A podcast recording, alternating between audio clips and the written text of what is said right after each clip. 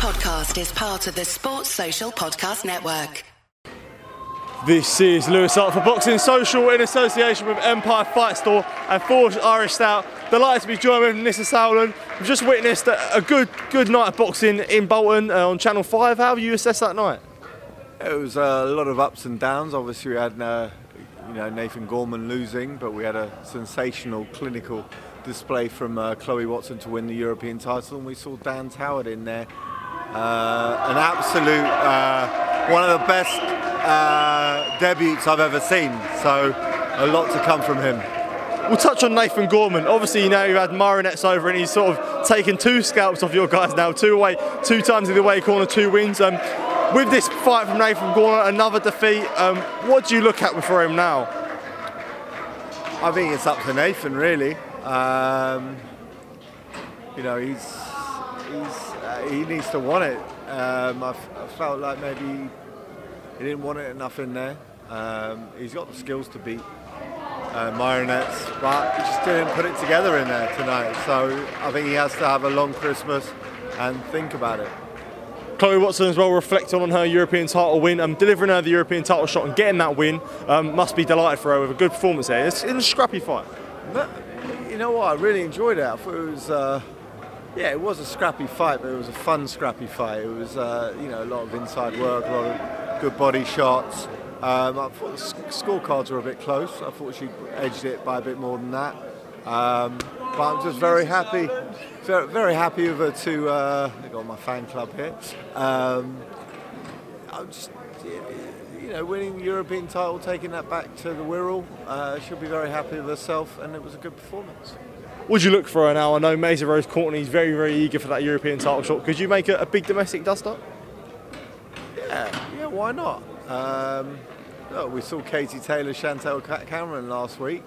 Um, what a fight that was. Um, you know, uh, the women's scene is booming at the moment, um, and, and they're not scared to fight. Um, they're not they're not they're not scared, scared to fight each other.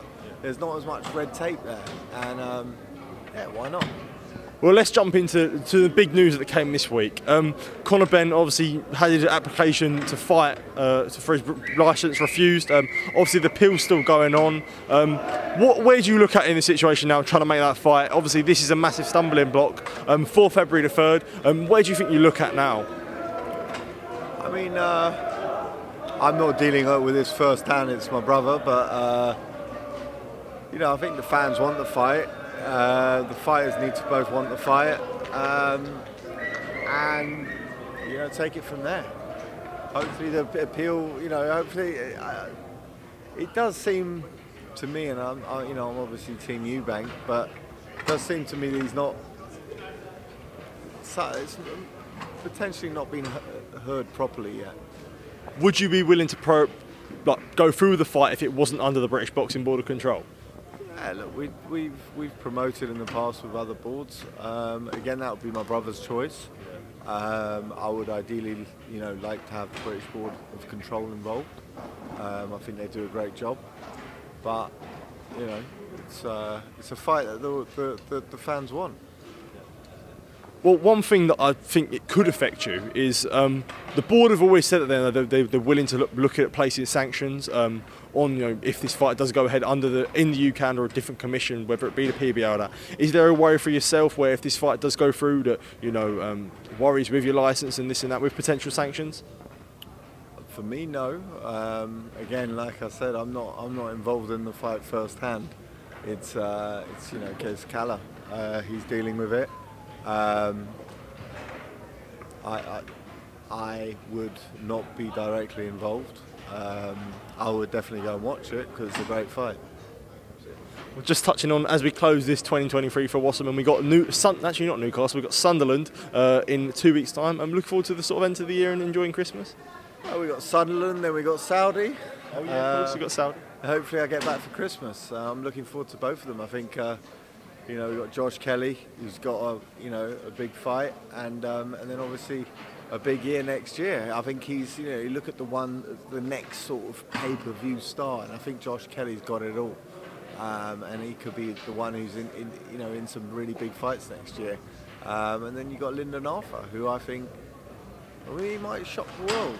People are writing him off. Um, he's a great boxer. Bivol's a great boxer as well. Um, be a nice clash of styles. I look forward to it. Absolutely, Nisse. Thank you for your time. Appreciate it. Yeah, uh, I'm sure I'll be seeing you Sunderland, mate. Top man, mate. Thank you. Cheers, mate. Cheers, mate. Thank you.